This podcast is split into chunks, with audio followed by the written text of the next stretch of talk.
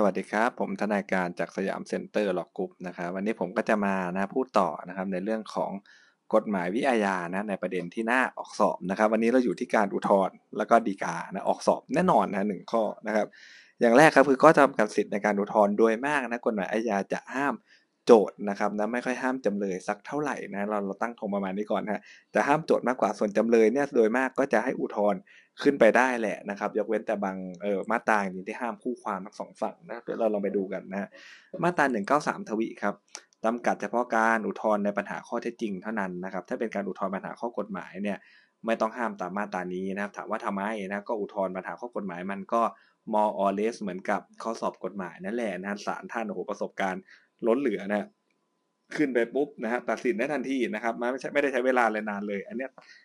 ถึงต่อให้ดีกาหรืออะไรขึ้นไปเนี่ย ถามว่ามันผิดกฎหมายผิดตรงนี้ไหมผิดตรงนั้นไม่เป็นเรื่องของข้อกฎหมายเนี่ยนะครับแทบไม่เสียเวลาเลยนะในการที่ศาลท่านจะมาดู แต่ถ้าเป็นข้อเท็จจริงเป็นเลยฮะค่าหรือไม่เนี่ยบางทีต้องดูทั้งสำนวนเลยถูกไหมครับนั้นเนี่ยถ้าในข้อเท็จจริงเนี่ยก็จะมีการบล็อกค่อนข้างเยอะนะนะในในฝั่งโจทย์นะครับแต่ว่าถ้าเป็นในข้อกฎหมายจะไม่ต้องห้ามเลยนะครับ การโต้เถียงนะฮะไปสู่ปัญหาข้อกฎหมายถือเป็นปัญหาข้อเท็จจริง เช่นจำเลยบอกว่าไม่ได้ตบหน้าผู้เสียหายนะถ้าฟังว่าตบหน้าจริงก็ตบ นะเพราะว่าเขาตบจำเลยจำเลยตบเป็นการป้องกันตัวแบบนี้โต้เถียงข้อเท็จจริงนะฮะกรณีที่จะนะครับต้องห้ามนะหนึ่งโตหนึ่งเก้าสามนี้ต้องเป็นการโต้แย้งนะเนื้อหาในคำฟ้องของประเด็นนะดังนั้นเนี่ยถ้าเกิดเป็นการโต้แย้งคำสั่งของศาลชั้นต้นนะครับ ที่ไม่ใช่ในเนื้อหาของคดีนะครับนะเรื่องอื่นนะครับ ก็ไม่ได้ต้องห้ามตามมาตรา193 ทวีนะฮะ ตัวอย่างครับอายการโจทฟ้องข้อหารักทรัพย์นะอัตราโทษจำคุกไม่เกิน 3 ปี อันนี้โดนล็อกไว้เลย 193 ทวีมาลอยแล้วนะสำหรับโจทนะครับ ยังไงก็อุทธรณ์ต่อไม่ได้และเว้นแต่จะขอรับรองอุทธรณ์นะโดยฟ้องต่อศาลที่จำเลยมีที่อยู่ด้วยนะครับตาม 2 2 22 อนุ 1ศาลบอกไม่รับฟ้องครับอายการก็ยื่นอุทธรณ์คำสั่งไม่รับฟ้องครับเนี่ยการที่ศาลต้นไม่รับฟ้องเป็นการใช้ดุลยพินิจไม่เกี่ยวกับเนื้อคดีเห็นไหมฮะนะครับการอุทธรณ์คำสั่งดังกล่าวก็เป็นการโต้แย้งการไม่รับฟ้อง ซึ่งถือว่าเป็นปัญหาข้อเท็จจริงนะครับเป็นดุลยพินิจแต่ อุทธรณ์ในประเด็นดังกล่าวเนี่ยไม่ใช่เนื้อหาแห่งคำฟ้องครับ มันก็ไม่ได้ต้องห้ามนะครับ ตามมาตราของอะไรฮะตามมาตราหนึ่งเก้าสามทวิแต่อย่างใดนะไม่ต้องมาดูสามปีหกหมื่นอะไรเนี่ยนะครับ การอุทธรณ์คำสั่งของศาลชั้นต้นนะที่สั่งไม่สั่งไม่อนุญาตให้โจทย์ฟ้องคดีนะแม้เป็นการอุทธรณ์ดุลยพินิจก็ไม่ต้องห้ามนะฮะเพราะว่ามันไม่เพราะว่ามันไม่ใช่เป็นการอุทธรณ์โต้แย้งในเนื้อหาแห่งคำฟ้องนะที่จะต้องห้ามไม่ให้อุทธรณ์ในข้อเท็จจริงนะครับ ตาม193 ทวินะครับ ตัวอย่างครับในระหว่างการพิจารณาของศาลชั้นต้นศาลชั้นต้นสั่งงดสืบพยานโจทย์นะต่อมาเมื่อศาลชั้นต้นมีคำพิพากษาแล้วจำเลยอุทธรณ์ขอให้ศาลยกฟ้องครับโจทย์อุทธรณ์คำสั่งศาลที่ให้งดสืบพยานนะเป็นการอุทธรณ์ที่ไม่ได้เกี่ยวนะกับประเด็นแห่งคดีเลยนะครับนะแม้จะเป็นปัญหาข้อเท็จจริงนะและกัดตาที่โจทย์ฟ้องเนี่ยไม่เกิน 3 ปีปรับไม่เกิน 60,000 ก็ไม่ต้องห้ามนะครับนะตาม 193 ทวีเหมือนกันเนี่ยอันนี้คือเป็นคำสั่งศาลชั้นต้นงดสืบพยานโจทย์นั่นเองนะครับ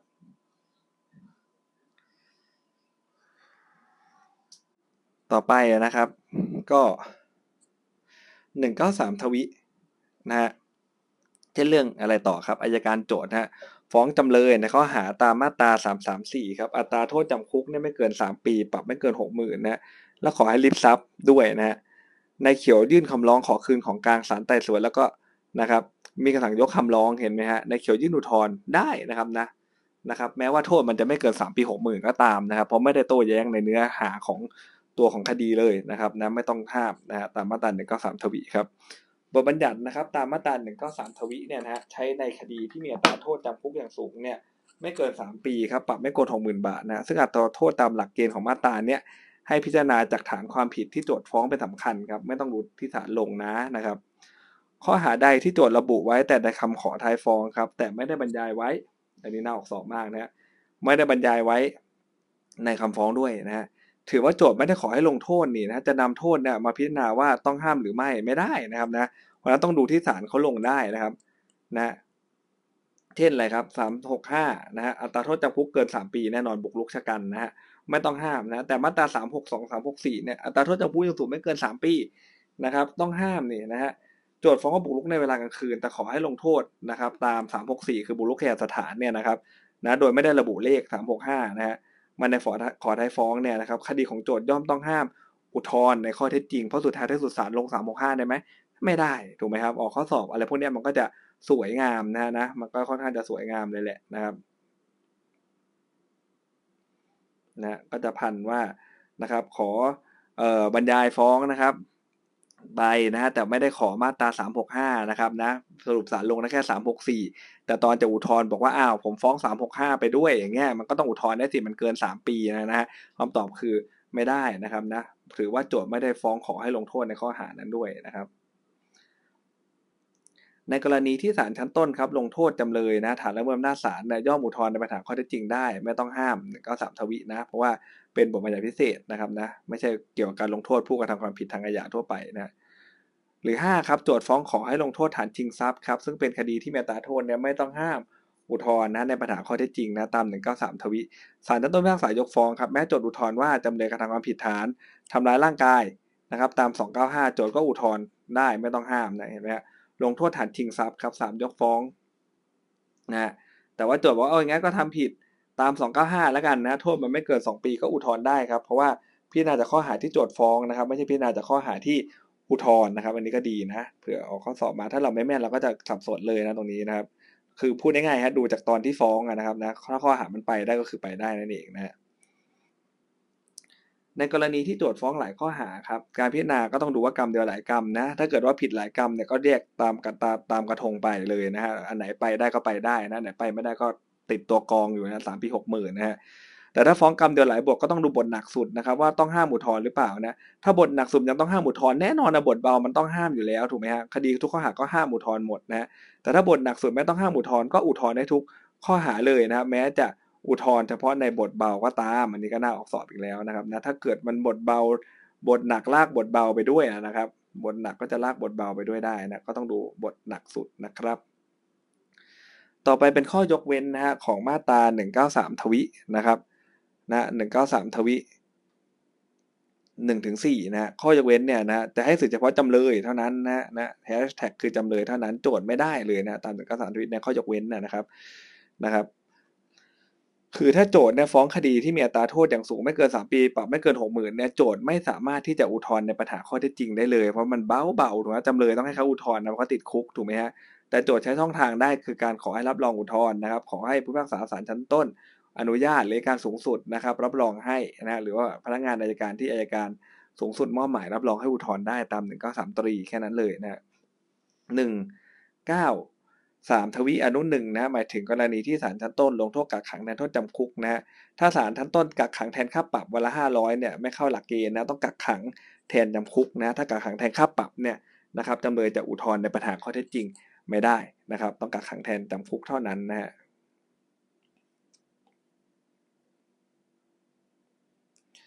ต่อไปครับ หากศาลชั้นต้นนะครับเปลี่ยนโทษจำคุกเป็นส่งตัวไปฝึก ก็ไม่ถือว่าเป็นการลงโทษนะฮะจำเลยนะเนี่ยอุทธรณ์ในข้อเท็จจริงไม่ได้อยู่แล้วนะครับ ต่อไปเป็นเรื่องของคำสั่งระหว่างพิจารณานะฮะตามประมวลกฎหมายวิทยาเนี่ยหนึ่งเก้าสามคำสั่งใดๆที่ออก หลังจากโจทย์ฟ้องและไม่ได้ทำให้คดีเสร็จไปเลยนะครับ ไม่ให้อุทธรณ์คำสั่งนั้นระหว่างพิจารณานะฮะต้องอุทธรณ์ภายในหนึ่งเดือนนะครับ นับแต่วันอ่านคำพิพากษาของศาลชั้นต้นนะคำสั่งเราพิจารณาเช่นอะไรบ้างครับบัตรฟ้อง คำสั่งงดสืบพยานนะคำสั่งอนุญาตไม่อนุญาตให้เลื่อนคดีพวกนี้เราจะสังเกตได้เลยว่ามันไม่ทำให้คดีเสร็จไปเลยนะ ถ้าปล่อยให้อุทธรณ์ได้เป็นไงฮะคดีหลักก็ไม่จบสักทีนะฮะมัวแต่เอาอุทธรณ์ทีก็ส่งไปศาลอุทธรณ์ทีนะเดี๋ยวขอคัดถ่ายศาลไม่คัดถ่ายก็ส่งไปศาลอุทธรณ์ทีเงี้ยมันก็คดีหลักมันก็ไม่ไปไหนถูกไหมฮะกฎหมายเขาเลยบอกว่าคำสั่งเราพิจารณาที่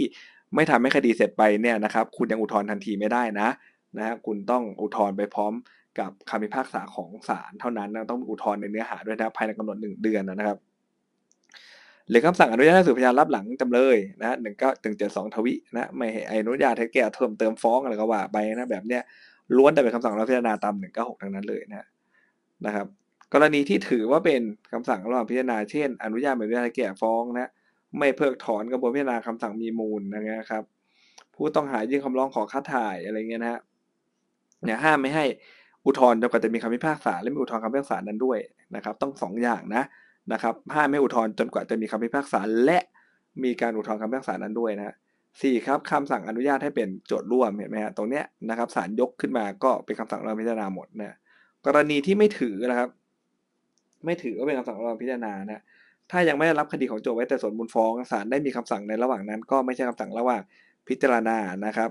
เนื่องจากคดีแพ่งเมื่อฟ้องแล้วนะครับคำสั่งภายหลังก็เป็นคำสั่งว่าพิจารณาตาม 226 เนาะ เช่นอะไรครับนายเขียวเนี่ยรัษฎรยื่นฟ้องนางนายขาวเป็นคดีอาญาศาลชั้นต้นบอกว่าให้รอฟังผลคดีอาญาคดีเรื่องหนึ่งก่อนเห็นได้ว่าศาลยังไม่ได้รับคดีไว้แต่สมมูลฟ้องเลยนะกรณีนี้ไม่ถือว่าเป็นคำสั่งระหว่างพิจารณานะครับหรือว่าในฟ้าครับยื่นฟ้องในม่วงนะฮะศาลแต่สมมูลฟ้องครับ วันนัดแต่สมมูลฟ้องศาลสั่งว่าให้รอการแต่สมมูลฟ้องไว้ก่อนนะหรือสั่งว่าให้งดไว้ก่อนนะครับ และให้จำหน่ายคดี กรณีเนี้ยถือว่าเป็นคำสั่งระหว่างพิจารณาแล้วนะครับ เนี่ยนะคำสั่งศาลงดการแต่สมมูลฟ้องจำหน่ายคดีชั่วคราวครับนะเมื่อคดีที่จำเลยฟ้องตามคดียาศาลต้นถึงที่สุดให้โจทย์แถลงให้ศาลทราบเพื่อยกคดีขึ้นพิจารณาต่อเนี่ยเป็นเพียงคำสั่งจำหน่ายคดีชั่วคราวนะครับ ไม่ใช่คำสั่งจำหน่ายคดีเด็ดขาดนะไม่ทำให้ประเด็นแห่งคดีเสร็จไปนะจึงเป็นคำสั่งระหว่างพิจารณาที่ไม่ได้ทำให้คดีเสร็จสำนวนเลยโจทย์ทั้ง 3 ก็ยังไม่มีสิทธิ์ในการอุทธรณ์คำสั่งดังกล่าวนะครับ นะให้งดเนี่ยถ้าข้อสอบบอกก็คือว่างดการแต่สวนมูลฟ้องจำหน่ายคดีชั่วคราวนะครับ ตรงนี้เนี่ยนะฮะไม่ใช่คำสั่งจำหน่ายคดีเด็ดขาดนะฮะแล้วก็ไม่ได้ทำให้คดีเนี่ยมันเสร็จไปด้วยนะครับคำสั่งของศาลชั้นต้นที่เพิกถอนคำสั่งอนุญาตให้ถอนฟ้องนะครับให้ดำเนินกระบวนพิจารณาต่อไปเนี่ยนะฮะนะครับเนื่องด้วยศาลเคยสั่งให้ถอนฟ้องจำหน่ายคดีออกจากศาลระบบความไปแล้วนะก็มีผลนะทำให้คดีเนี่ยมันเสร็จไปจากศาลแล้วนะการที่ศาลชั้นต้นเนี่ยกลับมามีคำสั่งว่า ให้เพิกถอนคำสั่งจำหน่ายคดีนะครับ จึงไม่เป็นคำสั่งระหว่างพิจารณา อันนี้น่าสนใจถามว่าทำไมก็คดีมันเสร็จไปจากศาลแล้วนี่นะครับนะมันไม่มีอะไรพิจารณาต่อแล้ว มันจะเรียกว่าระหว่างพิจารณาไม่ได้แล้วนะครับ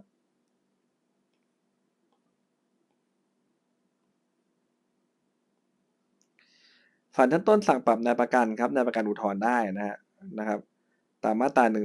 นะไม่ใช่คำสั่งระหว่างพิจารณาครับคำสั่งศาลชั้นต้นนะภายหลังจากที่นะครับศาล ชั้นต้นพิพากษาและก่อนวันยื่นอุทธรณ์เนี่ยไม่เป็นคำสั่งระหว่างพิจารณานะครับ เพราะว่าศาลพิพากษาแล้วนะครับ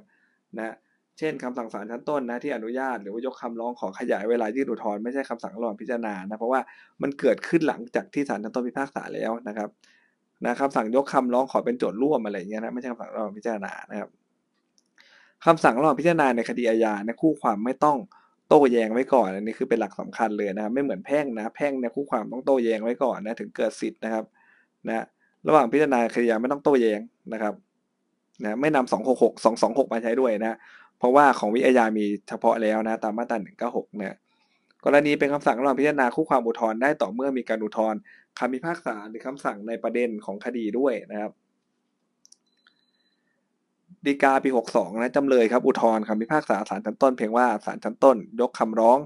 ของจำเลยนะที่ขอถอนคำให้การนะเป็นการตัดสิทธิ์จำเลยในการต่อสู้คดีนะทำให้ข้อเท็จจริงไม่เพียงพอแก่การวินิจฉัยนะครับ ต่อไปนะครับก็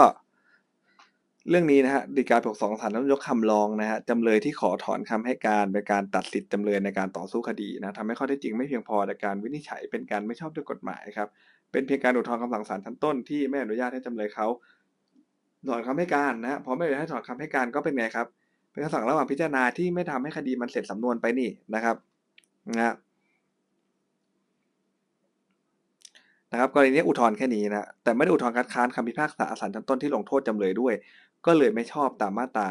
196อันนี้น่าออกสอบมากเลยนะว่าถ้าออกสอบเนี่ยถ้าดูไม่ดีเนี่ยข้ามไปเลยนะฮะเราต้องดูด้วยว่า เออโอเค คุณอุทธรณ์ไอ้เรื่องนี้มานะที่บอกว่าศาลชั้นต้นเนี่ยไม่อนุญาตให้คุณถอนคำให้การแล้วก็ให้การใหม่เนี่ยนะครับแสดงว่าเขา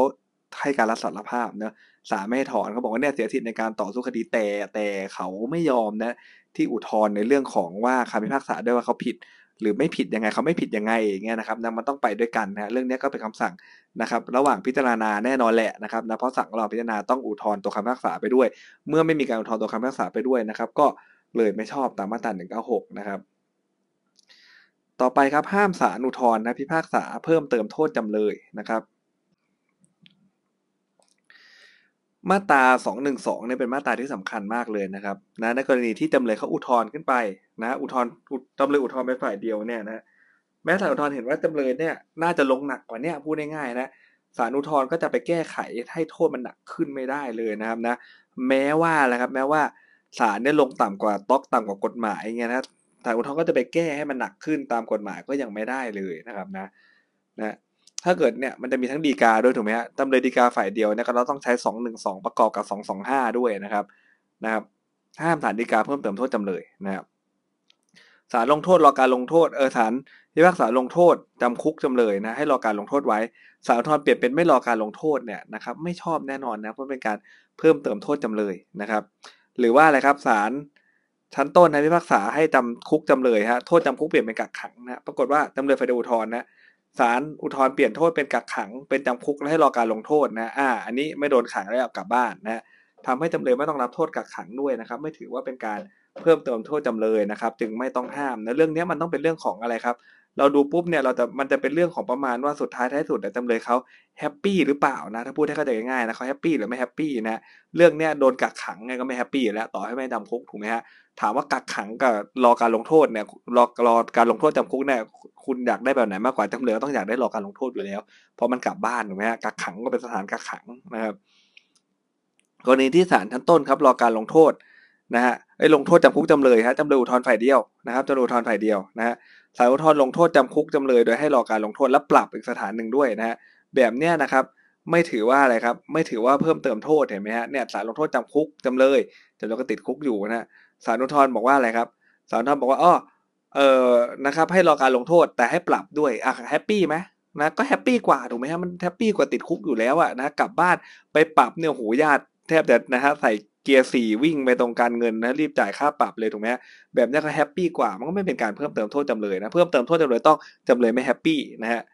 กรณีที่ศาลชั้นต้นเนี่ยลงโทษปรับจำเลยสถานเดียวจำเลยก็อุทธรณ์ฝ่ายเดียวครับศาลอุทธรณ์พิพากษาลงโทษจำคุกสถานเดียวเลยนะครับ ให้รอการลงโทษนะเป็นเพียงการกำหนดโทษจำคุกมีเงื่อนไขที่เป็นคุณกับจำเลยนะครับนะอันนี้น่าสนใจครับตรงนี้ศาลชั้นต้นลงโทษปรับอย่างเดียวนะครับศาลอุทธรณ์บอกว่าจำคุก แต่ให้รอการลงโทษแต่ไม่ปรับและอะจำเลยแฮปปี้ไหมแฮปปี้สิครับคุกก็ไม่ต้องไปตังก็ไม่ต้องจ่ายถูกไหมอันแรกเนี่ยนะครับไม่ต้องไปคุกแต่ต้องจ่ายตังถูกไหมไอ้แบบนี้ก็ไม่ถือว่าเป็นการเพิ่มเติมโทษจำเลยนะครับ การที่โจทย์ครับ แต่ว่าถ้าอะไรครับ ถ้าเกิดศาลชั้นต้นเนี่ยนะฮะลงโทษปรับสถานเดียวนะจ่ายตังจำเลยอุทธรณ์นะศาลบอกว่า ลงโทษจำคุกแล้วก็ปรับจำเลยด้วยนะ ส่วนโทษจำคุกให้รอการลงโทษไอ้แบบนี้ก็เพิ่มเติมโทษจำเลยขึ้นมานะมันจะดิฟกันนิดเดียวสังเกต แม้ผลสุดท้ายมันจะเท่ากันนะแต่ต้องดูจากว่าทันต้นโทษมาไงนะการที่โจทย์นะครับอ่าเดี๋ยวขอกลับไปนิดนึงนะจะได้ชัดเจนนะคือถ้าศาลทันต้นบอกลงโทษปรับศาลอุทธรณ์บอกว่าไม่ปรับและนะลงโทษจำคุกอย่างเดียวแต่รอการลงโทษอันนี้ไม่เพิ่มแน่นอนนะแต่ถ้าลงโทษบอกว่าลงโทษปรับสองแสนสะดุ้งเลยถูกไหมฮะจำเลยอุทรณ์ฝ่ายเดียวนะ ศาลอุทธรณ์บอกว่าลงโทษจำคุกด้วยแต่รอการลงโทษแล้วก็ยังปรับจำเลยอยู่ไอ้แบบเนี้ยแม้ข้างหน้าจะรอการลงโทษนะฮะแต่ก็ยังปรับอยู่นี่นะไอ้เนี่ยเป็นการเพิ่มเติมโทษจำเลยก็ต้องห้ามอยู่ดีนะครับการที่โจทย์เขาฟ้องขอริบของกลางทั้งหมดนะฮะแต่ศาลชั้นต้นเนี่ยไม่ได้มีคำวินิจฉัยเรื่องของกลางไว้เลยนะฮะตาม 189 186อนุ9นะครับแม้โจทย์จะไม่ดูทอนขอริบของกลางนะเมื่อศาลอุทธรณ์ตรวจพบก็ริบของกลางได้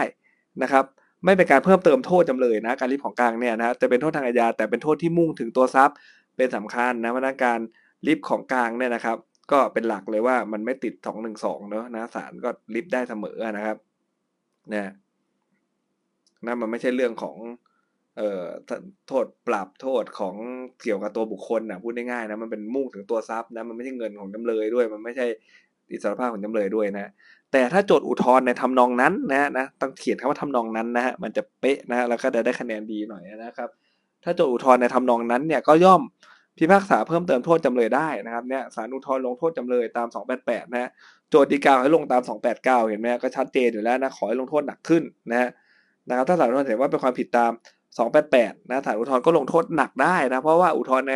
ทำนองนั้นแล้วนี่นะศาลอาจจะบอกว่า 288 เหมือนเดิมแหละนะครับแต่ว่าศาลชั้นต้นลงมา 25 ปีเองนะครับเอาไปสักตลอดชีวิตละกันอย่างนี้ก็ได้นะครับนะก็อุทธรณ์ในทำนองนั้นแล้วก็ขอ 289 มันประหารหนึ่งเดียวนะหรือว่าศาลอุทธรณ์ครับ นะลงโทษจำเลยตาม 295 นะ เมื่อศาลฎีกาเห็นว่าเบาไปนะและโจทย์ฎีกาขอให้ลงโทษตาม 297 อ้าให้ลงโทษหนักขึ้นนี่ ก็ลงได้นะครับ ถ้าเป็นศาลฎีกาก็เป็น 212 ประกอบ 225 นะหากฎีกาของโจทย์ครับ ต้องห้ามนะตามมาตรา 220 นะจะถือว่าโจทย์ฎีกาในทำนองนั้นไม่ได้นะครับนะ เพราะว่าศาลฎีกาจะวางโทษให้หนักขึ้นเนี่ยเพราะโจทย์ฎีกาในทำนองนั้นได้ต่อเมื่อฎีกาโจทย์เนี่ยไม่ได้ต้องห้ามตามกฎหมาย นะครับ ก็ต้องไปดูอีกตรงนี้ก็น่าสนใจนะ ถ้าเกิดสมมุติว่านะครับนะครับก็ต้องดูตัวนี้ก็สวยงามนะฮะ ถ้าเราอ่านไปอ่านมาในข้อสอบ เอ้ย โจทย์ต้องห้ามนี่ตาม 220 นะฮะ ซึ่งก็ว่านี่ยาวนะ 220 เนี่ยเราเอาข้อสอบบ่อยนะครับ นะครับจะถือว่าโจทย์เนี่ยอุทธรณ์ในหรือดีการในทำนองนะ เออเดี๋ยวดีการทำนองไม่ทำนองนั้นไม่ได้นะ เพราะ 220 เนี่ยมันต้องเกิดการอุทธรณ์ขึ้นมาก่อนนะครับนะ แล้วก็ยกฟ้องทั้งทั้งต้นทั้งอุทธรณ์นั่นแหละ นะครับโจทย์ก็ขออีกนะขอดีกาอีกขอให้ลงโทษหนักขึ้นได้แบบนี้ไปไม่ได้แล้วถูกไหมฮะเพราะมันติดแล้วนี่ถูกไหมครับมันติดแล้วนะนะดีกาโจทย์เนี่ยนะครับต้องห้ามตามกฎหมายแล้วจะถือว่าโจทย์เนี่ยดีกาจะทำนองนั้นไม่ได้แล้วนะถ้าโจทย์ไม่ได้ขอรับรองดีกาด้วยอะไรด้วยอย่างเงี้ยนะครับ ต่อไปครับเป็นเรื่องของการดีกาซึ่งออกข้อสอบบ่อยๆนะเพราะว่า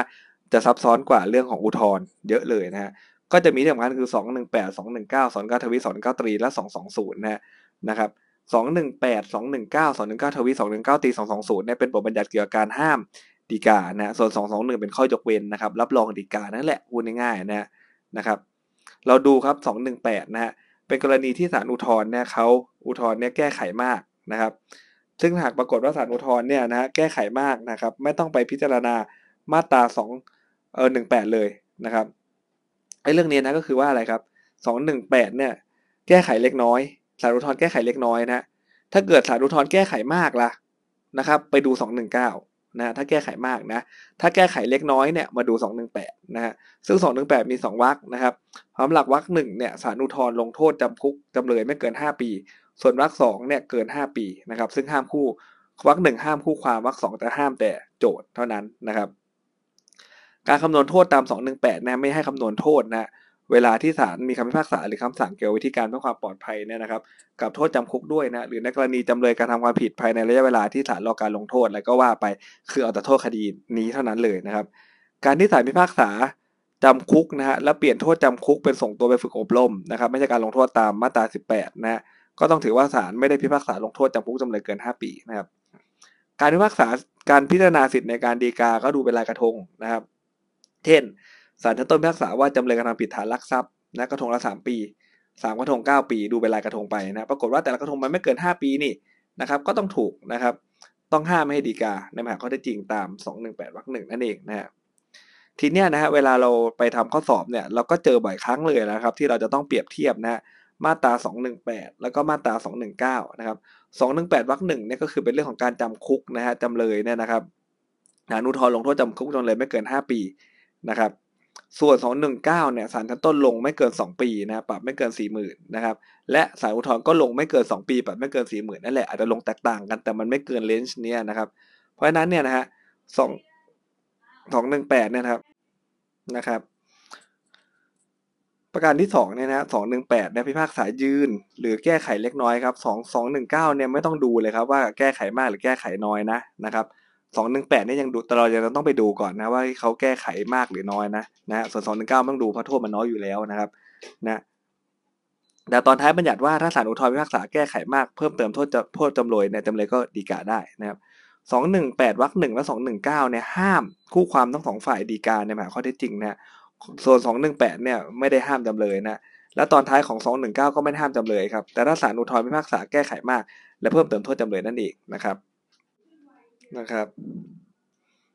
เพราะนั้นเนี่ยนะฮะต้องดูนะครับว่าต้องห้ามตามสองหนึ่งแปดหรือสองหนึ่งเก้าบางทีมันก็เข้าได้ทั้งสองมาตราเลยนะครับ แต่ถ้าเกิดว่าศาลชั้นต้นนะครับ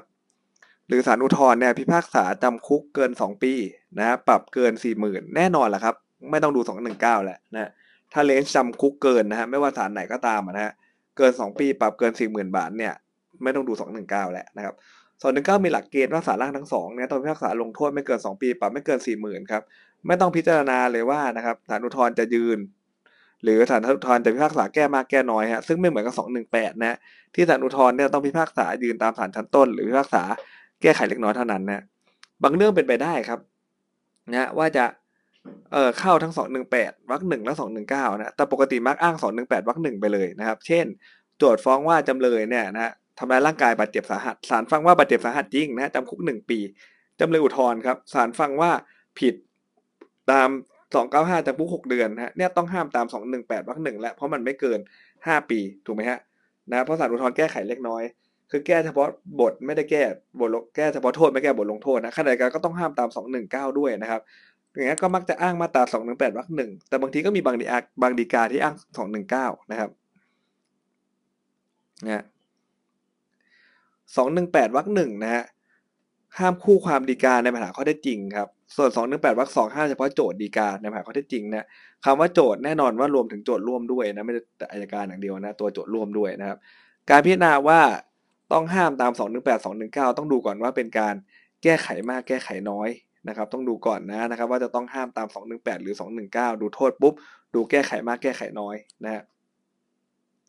กรณีแก้ไขมากนะก็คือว่าแก้โดยพินิจเกี่ยวกับการรอการลงโทษศาลต้นบอกลงโทษจำคุกศาลอุทธรรอการลงโทษหรือศาลอุทธรรอศาลอุทธรไม่รออย่างเงี้ยนะถือว่าแก้ไขมากนะฮะ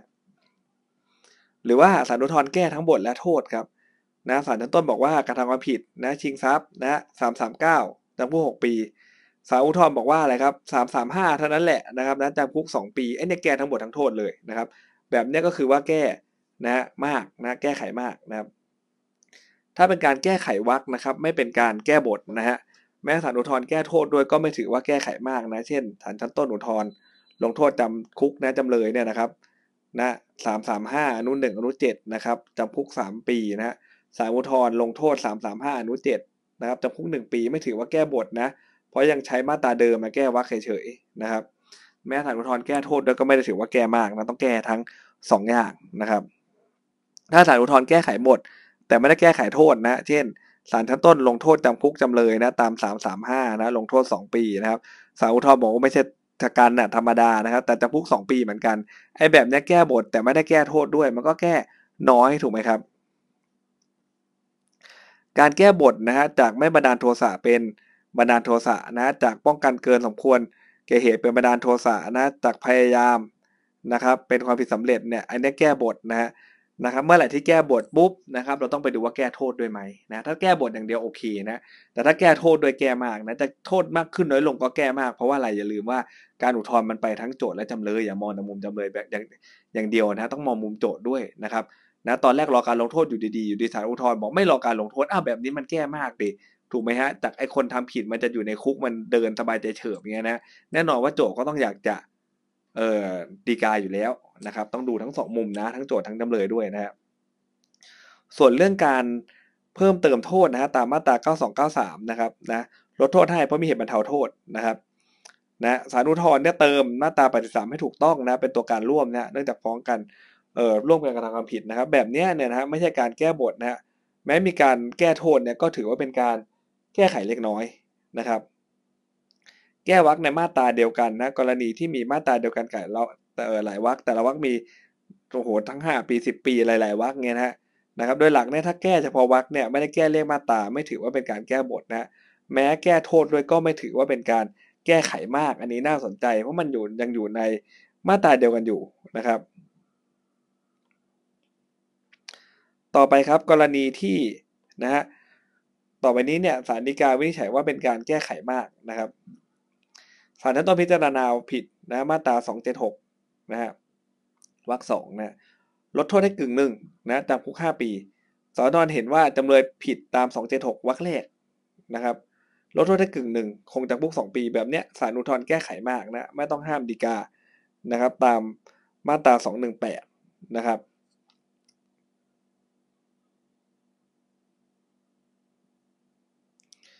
บอกว่าอะไรครับ ความผิดตามวรรคแรกและวรรคสองนะฮะ มีอัตราโทษขั้นต่ำและขั้นสูงแตกต่างกันมากเลยนะประกอบว่าความผิดวรรคแรกเนี่ยเป็นความผิดที่อาจจะยอมความได้นะครับตาม 381 นะฮะนะครับเมื่อมีการแก้โทษด้วยจึงเป็นการแก้ไขมากทั้งทั้งที่มันอยู่ในเลขมาตราเดียวกันนะมันนี้ก็ค่อนข้างที่จะน่าสนใจปกติถ้าอยู่ในเลขมาตราเดียวกันเนี่ยมันไม่ถือว่าเป็นการแก้บทเลยนะแม้แก้โทษมันก็แก้น้อยนะแต่เรื่องนี้เขาบอกว่าถ้า 276 เนี่ยนะครับอัตราโทษมันคนละเรื่องกันเลยนะครับนะนะ ศาลชั้นต้นครับลงโทษปรับหนึ่งพันนะศาลอุทธรพิพากษาแก้ว่าลงโทษจำคุกหนึ่งเดือนนะแล้วเปลี่ยนโทษจำคุกเป็นกักขังอันนี้เป็นแก้ไขมากแน่นอนนะหรือศาลชั้นต้นครับลงโทษจำคุกสถานเดียวครับศาลอุทธรแก้เป็นปรับสถานเดียวนะก็ถือว่าแตกต่างกันมากนะครับ เป็นการแก้ไขมากนะและไม่เป็นการเพิ่มเติมโทษจำเลยนะครับกรณีแก้ไขมากแต่ไม่เพิ่มไม่เพิ่มเติมโทษจำเลยนะ ห้ามจำเลยดีกานะในปัญหาข้อที่จริงตาม 219 219 ต้องเพิ่มเติมโทษจำเลยนะครับเพราะว่า 219วรรคหนึ่งเนี่ยยังไงมันห้ามคู่ความอยู่แล้วเนาะนะ219วรรคสองเนี่ยเขานิดนึงว่าเฮ้ยนะต่อให้มันเป็นเรื่องนิดเดียวก็ตามนะฮะแต่ว่าถ้าเพิ่มเติมโทษจำเลยจำเลยก็ควรจะมีสิทธิ์ในการที่จะดีกาได้นั่นเองนะครับนะเรื่องนี้ครับศาลต้นพิพากษาว่าจำเลยครับผิดตามสามสี่สามนะฮะก็เรื่องของการแล้วช่อโกงประชาชนเนอะแปดสิบหกสนับสนุนนะฮะ จำคุกสองปีฮะสารอุทธรณ์ฟังข้อเท็จจริงว่าการหลอกลวงของจำเลยเนี่ยไม่ได้มีลักษณะเป็นการโฆษณาอะไรแต่อย่างใดเลยนะ ผิดธรรมดานั่นแหละช่อโกงธรรมดาสามสี่หนึ่งนะฮะนะครับแบบนี้แม้เป็นการแก้ไขมากถูกไหมครับ แต่ว่าจำคุกไม่เกิน 2 ปีไม่ได้เพิ่มเติมโทษจำเลยด้วยนะฮะเป็นลดโทษให้จำเลยซะอีกนะฮะก็เลยต้องห้ามนะครับดีการในปัญหาข้อเท็จจริงเหมือนกันเห็นไหมฮะกรณีข้างต้นเป็นการแก้บทแก้โทษด้วยนะครับเป็นการแก้ไขมากแต่ว่าไม่ได้ เพิ่มเติมโทษจำเลยนะครับนะจำเลยจึงไม่อาจดีการในปัญหาข้อเท็จจริงได้ ถ้าออกมาอย่างนี้เราก็ต้องรีบคว้าไว้นะฮะนะถ้าออกข้อสอบมาประมาณนี้นะครับ ส่วนนะครับดีกาปี 28 นะฮะศาลชั้นต้นพากษาลงโทษจำเลยนะ ตาม 288 80 78 นะจำคุกนะฮะ6ปีนะศาลอุทธรณ์พิพากษาลงโทษ 297จำคุก 2 ปี อ่า แก้บทแก้โทษเลยนะ เป็นการแก้ไขมากนะฮะไม่ต้องห้าม นะครับตามมาตรา 218 นะครับนะโจทย์ย่อมดีการในปัญหาข้อเท็จจริงได้นะครับนะเป็นการแก้ไขมากนะครับ เรื่องนี้นะแก้ทั้งหมดแก้ทั้งโทษเลยนะครับ คดีนี้ไม่ต้องห้ามตาม 219 ด้วยนะเพราะศาลชั้นต้นเนี่ยจำคุกจำเลยเกิน 2 ปีนะครับ ต่อไปเป็นข้อจำกัดสิทธิในการดีกาตามมาตรา 220 ซึ่งออกข้อสอบบ่อยมากเลยนะครับนะเป็นกรณีที่ศาลชั้นต้นและศาลอุทธรณ์พิพากษายกฟ้องนะครับ มันจะไม่มีปัญหาเลยนะครับนะถ้าเกิดว่าข้อสอบเขาเขียนตรงๆศาลชั้นต้นยกฟ้องศาลอุทธรณ์ยกฟ้อง แบบนี้จะไม่เป็นปัญหาเลยครับ แต่ปัญหาคือว่าข้อสอบจะไม่มาแบบนี้ฮะบางทีต้องวินิจฉัยว่าแบบเนี้ยมันถือว่าศาลชั้นต้นหรือศาลอุทธรณ์เขายกฟ้องหรือยังนะครับอ่านะฮะซึ่งข้อจำกัดสิทธิ์ในการดีกาตาม 220 เนี่ยนะครับ รวมถึงการยกฟ้องชั้นแต่ส่วนมูลฟ้องด้วยนะครับนะ ถ้ายกฟ้องเนื่องจากฟ้องไม่ชอบอะไรก็ว่าไปนะ158อนุ5เนี่ยยกในชั้นไต่เลยนะศาลอุทธรณ์พิพากษายืนเนี่ยมันก็เข้า220องศูนย์อยู่ดีนะครับแม้ว่าจะอยู่ในชั้นไต่ก็ตามนะแน่นอนว่าโจทย์ต้องอุทธรณ์อยู่แล้วนะครับนะนะครับ ถ้าศาลอุทธรณ์ยกอีกก็นะครับ ก็เป็นการยกสองศาลนะยกฟ้องสองศาลก็ดีกาไม่ได้อยู่ดีนะครับข้ามคู่ความนะและห้ามทั้งปัญหาข้อเท็จจริงปัญหาข้อกฎหมายเลยนะครับ ตาม220เนี่ยนะ ศาลชั้นต้นไม่ประทับรับฟ้องให้นะครับ เพราะว่าอายการเนี่ยไม่นำตัวจำเลยมาศาลนะครับศาลพิพากษายืนก็สองศาลนะฮะยกฟ้องโจทย์อุทธรณ์ดีเออก็ดีกาไม่ได้นะต้องห้ามตาม220นะศาลชั้นต้นตรวจฟ้องเห็นว่าคดีไม่อยู่ในอำนาจศาลครับไม่สั่งประทับรับฟ้องศาลอุทธรณ์พิพากษายืนนะครับอืมอันนี้ก็เท่ากับว่าทั้งสองศาลเนี่ยก็ยกฟ้องเหมือนกันนะฮะศาลชั้นต้นครับเห็นว่า คดีไม่อยู่ในอำนาจศาลชั้นต้นนะจึงให้จำหน่ายคดีเสียจากสารระบบความนะก็มีผลเท่ากับว่าศาลชั้นต้นพิพากษายกฟ้องโจทย์เหมือนกันเลยนะครับ อุทธรณ์พิพากษายืนก็ดีกาไม่ได้นะกรณีที่สิทธินำคดียามาฟ้องระงับไปนะตามมาตรา 39 นะและศาลชั้นต้นมีคำสั่งจำหน่ายคดีศาลอุทธรณ์พิพากษายืน ก็ทั้งสองศาลยกฟ้องโจทย์เหมือนกันนะครับไม่ว่าจะยกตามมาตรา 39 นะครับนะก็คือสิทธินำคดียามา ฟ้องระงับไปนะไม่ว่าจะอนุไหนก็ตามนะถ้าเกิดว่าอุทธรศาลชั้นต้นศาลอุทธรณ์ยกฟ้องเหมือนกันก็ต้องห้ามดีกานะตาม 220 นะครับกรณีที่โจทย์ฟ้องครับรวมการกระทำหลายอย่างนะหากศาลชั้นต้นศาลอุทธรณ์ลงโทษจำเลย เฉพาะบทเบานะครับ ถือว่าบทหนักยกฟ้องแล้วนะต้องห้ามดีกาตามมาตรา 220 นี่ออกข้อสอบบ่อยนะ เพราะว่าแนบเนียนนะออกอย่างนี้แนบเนียนนะนะ ฟ้องพยายามฆ่านู่นนี่นั่นนะครับอ่าศาลชั้นต้นบอกว่าทำร้ายแค่นั้นแหละ295อุทธรณ์อีกนะมัน288ศาลอุทธรณ์บอก295ไอ้แบบเนี้ยนะฮะก็เรียบร้อยนะก็ทางยกฟ้องฐานเอ่อฆ่าแล้วถูกไหมครับ ถ้าเป็นดีกาฆ่าก็ไม่ได้แล้วนะติด220เหมือนกันนะอีกเรื่องหนึ่งครับศาลชั้นต้นยกฟ้องเพราะว่าโจทย์ไม่มาศาลในวันสืบพยานตาม181ประกอบ166นะฮะ โจทก็ยื่นอุทธรณ์แน่นอนนะครับนะต้องรีบยื่นเลยยิ่งถ้าโจทเป็นทนายรีบยื่นเลยนะเพราะว่าไม่มาศาลนะศาลอุทธรณ์พิพากษายืนอ่าเท่ากับว่าชั้นต้นอุทธรณ์ยกฟ้องโจทเหมือนกันนะดีกาไม่ได้นะนะหนึ่งหกหกก็ดีกาไม่ได้ทั้งสองศาลเลยนะครับทั้งข้อจริงข้อกฎหมายเลยนะ ต้องไปขอรับรองนะครับ ในวันนัดสืบพยานโจทย์ไม่มาศาลครับศาลพิพากษายกฟ้องนะครับ ตามมาตรา181 ประกอบ 166นะต่อมาโจทยื่นคำร้องขอยกคดีของโจทขึ้น พิจารณาใหม่นะครับนะโจทย์ยื่นอุทธรณ์นะคำสั่งยกคำร้องศาลอุทธรพิพากษายืนนะครับไม่ใช่กรณีที่ศาลชั้นต้นศาลอุทธรณ์พิพากษายกฟ้องโจทย์โจทย์ฎีกาได้ไม่ต้องห้ามตาม 220 นะครับคือไงฮะวันนัดสืบพยานโจทย์ไม่มาศาลนะศาลพิพากษายกฟ้องนะต่อมาโจทยื่นคำร้องขอยกคดีของตนขึ้นพิจารณาใหม่นะครับไอันนี้มันยกคำร้องถูกไหมศาลชั้นต้นก็ยกคำร้องนะครับนะนะครับ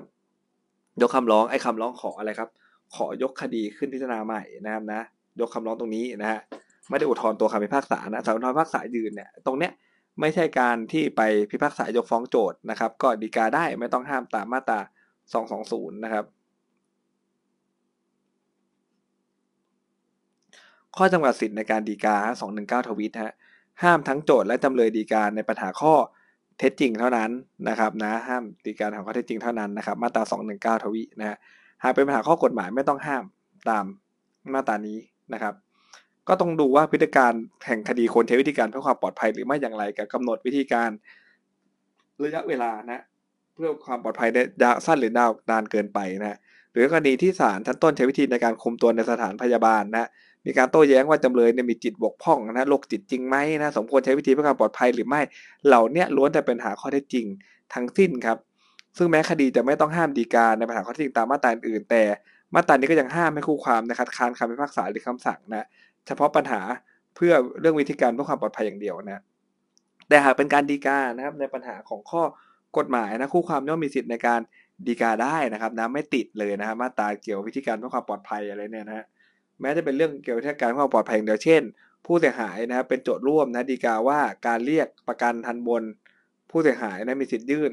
คำร้องต่อศาลได้นะกรณีนี้เป็นปัญหาข้อกฎหมายนะครับ หรือว่าข้อจำกัดสิทธิการดีกาตามมาตรา 219 ทวีเออ219 ตรีนะนะครับเป็นกรณีที่ศาลชั้นต้นลงโทษกักขังแทนโทษจำคุกนะ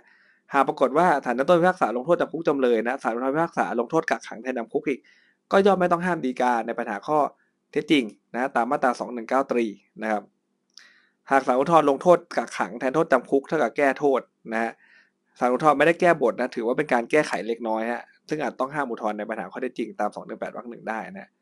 ข้อจำกัดสิทธิ์ในการดีกาตาม 219 ตรีครับไม่ได้ให้อำนาจผู้พิพากษานะฮะซึ่งพิจารณาลงชื่อในคำพิพากษาศาลล่างอนุญาตให้ดีกาได้ตามมาตรา 221นะฮะก็คือทั้ง 219 ทวี 219 ตรีเลยอะรับรองดีกาไม่ได้นะการที่ศาลชั้นต้นพิพากษาลงโทษกักขังแทนจำคุกนะศาลอุทธรณ์เนี่ยไม่ได้พิพากษากลับนะฮะคดีต้องห้ามให้ดีกาในปัญหาข้อเท็จจริงนะตามมาตรา 219 ตรีนะครับและ ไม่อาจขอให้ผู้พิพากษาเนี่ยอนุญาตให้ดีกา หรือขอให้การสูงสุดอนุญาตให้ดีกาได้นะ เพราะว่ามาตรานี้ไม่มีการนะครับ รับรองดีกาพูดง่ายๆนะก็คือถ้าออกข้อสอบนะครับ ข้อสอบก็บอกว่าศาลชั้นต้นพิพากษาลงโทษแทนกักขังนะเออลงโทษกักขังแทนจำคุกนะครับอ่าไม่ต้องเอาตัวไปเข้าคุก เอาตัวไปสถานกักขังนะศาลอุทธรณ์ก็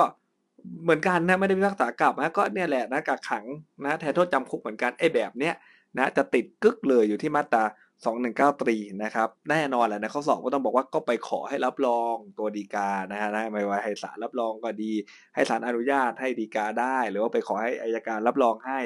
ก็ไม่ได้นะครับนะเพราะว่าไม่มีการรับรองดีกาได้นะใน 219 ตรีนะครับเมื่อเข้าหลักเกณฑ์ของ 219 ตรีแล้วครับ หากศาลอุทธรณ์พิพากษากลับนะก็ไม่อาจเออดีการในปัญหาข้อเท็จจริงได้นะถ้าเกิดศาลอุทธรณ์มิได้พิพากษากลับนะมิได้นะครับ พิพากษากลับเนี่ยนะครับ ก็ไม่อาจดีกาในปัญหาข้อเท็จจริงได้นะคดีนี้ศาลชั้นต้นพิพากษาว่าจำเลยมีความผิดตามพรบ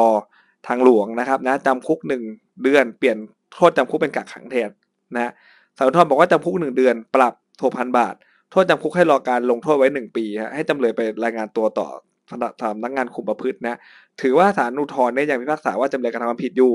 เพียงแต่ลงโทษแตกต่างไปเท่านั้นเองนะถือว่าเป็นการการแก้นะครับ แต่ไม่เป็นการกลับ กลับมันต้องผิดไม่ผิดเลยกลับนะนึกภาพกลับครับอัพไซด์ดาวนะคนละเรื่องนะหนังคนละม้วนอันนี้มันมันหนังม้วนเดียวกันอยู่นะเรื่องมันเปลี่ยนนิดเดียวนะไอ้เรื่องเนี้ยคู่ความก็เลยไม่อาจจะดีการในแบบข้อได้จริงได้นะต้องห้ามตาม 219ตรีและกรณีเนี้ยก็ไม่อาจจะขอให้ผู้พิพากษาอนุญาตให้ดีการในปัญหาข้อเท็จจริงได้ ตามมาตรา 221 ด้วยนะครับ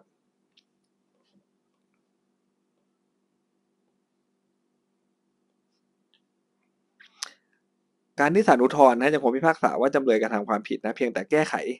คำพิพากษาเรื่องลิฟของกลางนะฮะไม่ถือว่าเป็นการพิพากษากลับนะอย่างบอกกลับมันต้องเป็นเรื่องที่แบบว่า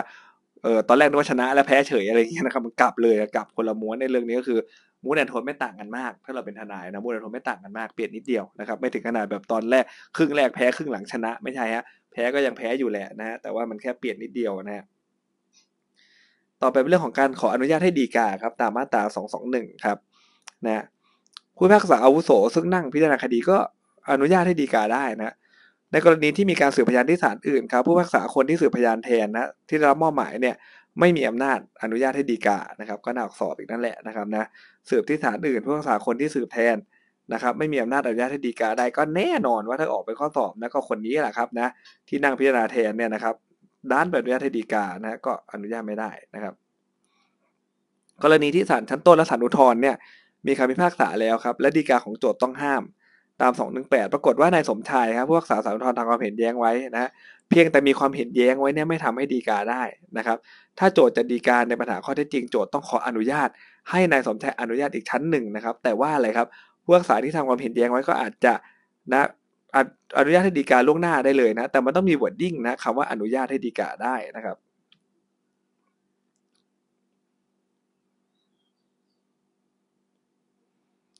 นอกจากคู่ความจะมีสิทธิอนุญาตนะฮะขอขออนุญาตผู้พิพากษานะครับ ก็ยังมีสิทธิ์ในการขอให้อัยการสูงสุดรับรองด้วยนะครับนะและไม่ว่าคู่ความจะขออนุญาตผู้พิพากษาหรืออัยการก็ตามนะต้องขอภายในระยะเวลาที่สำคัญมากนะระยะเวลาการยืดดีกานะถ้าเกิดว่านะครับขอภายในระยะเวลาแล้วนะ แต่ว่าอะไรครับการอนุญาตการรับรองแน่นอนบางทีมันเกินหนึ่งเดือนแหละกว่าเขาจะกลับมาถูกไหมฮะเกิน 30 วันแหละเกิน 1 เดือนแหละนะฮะ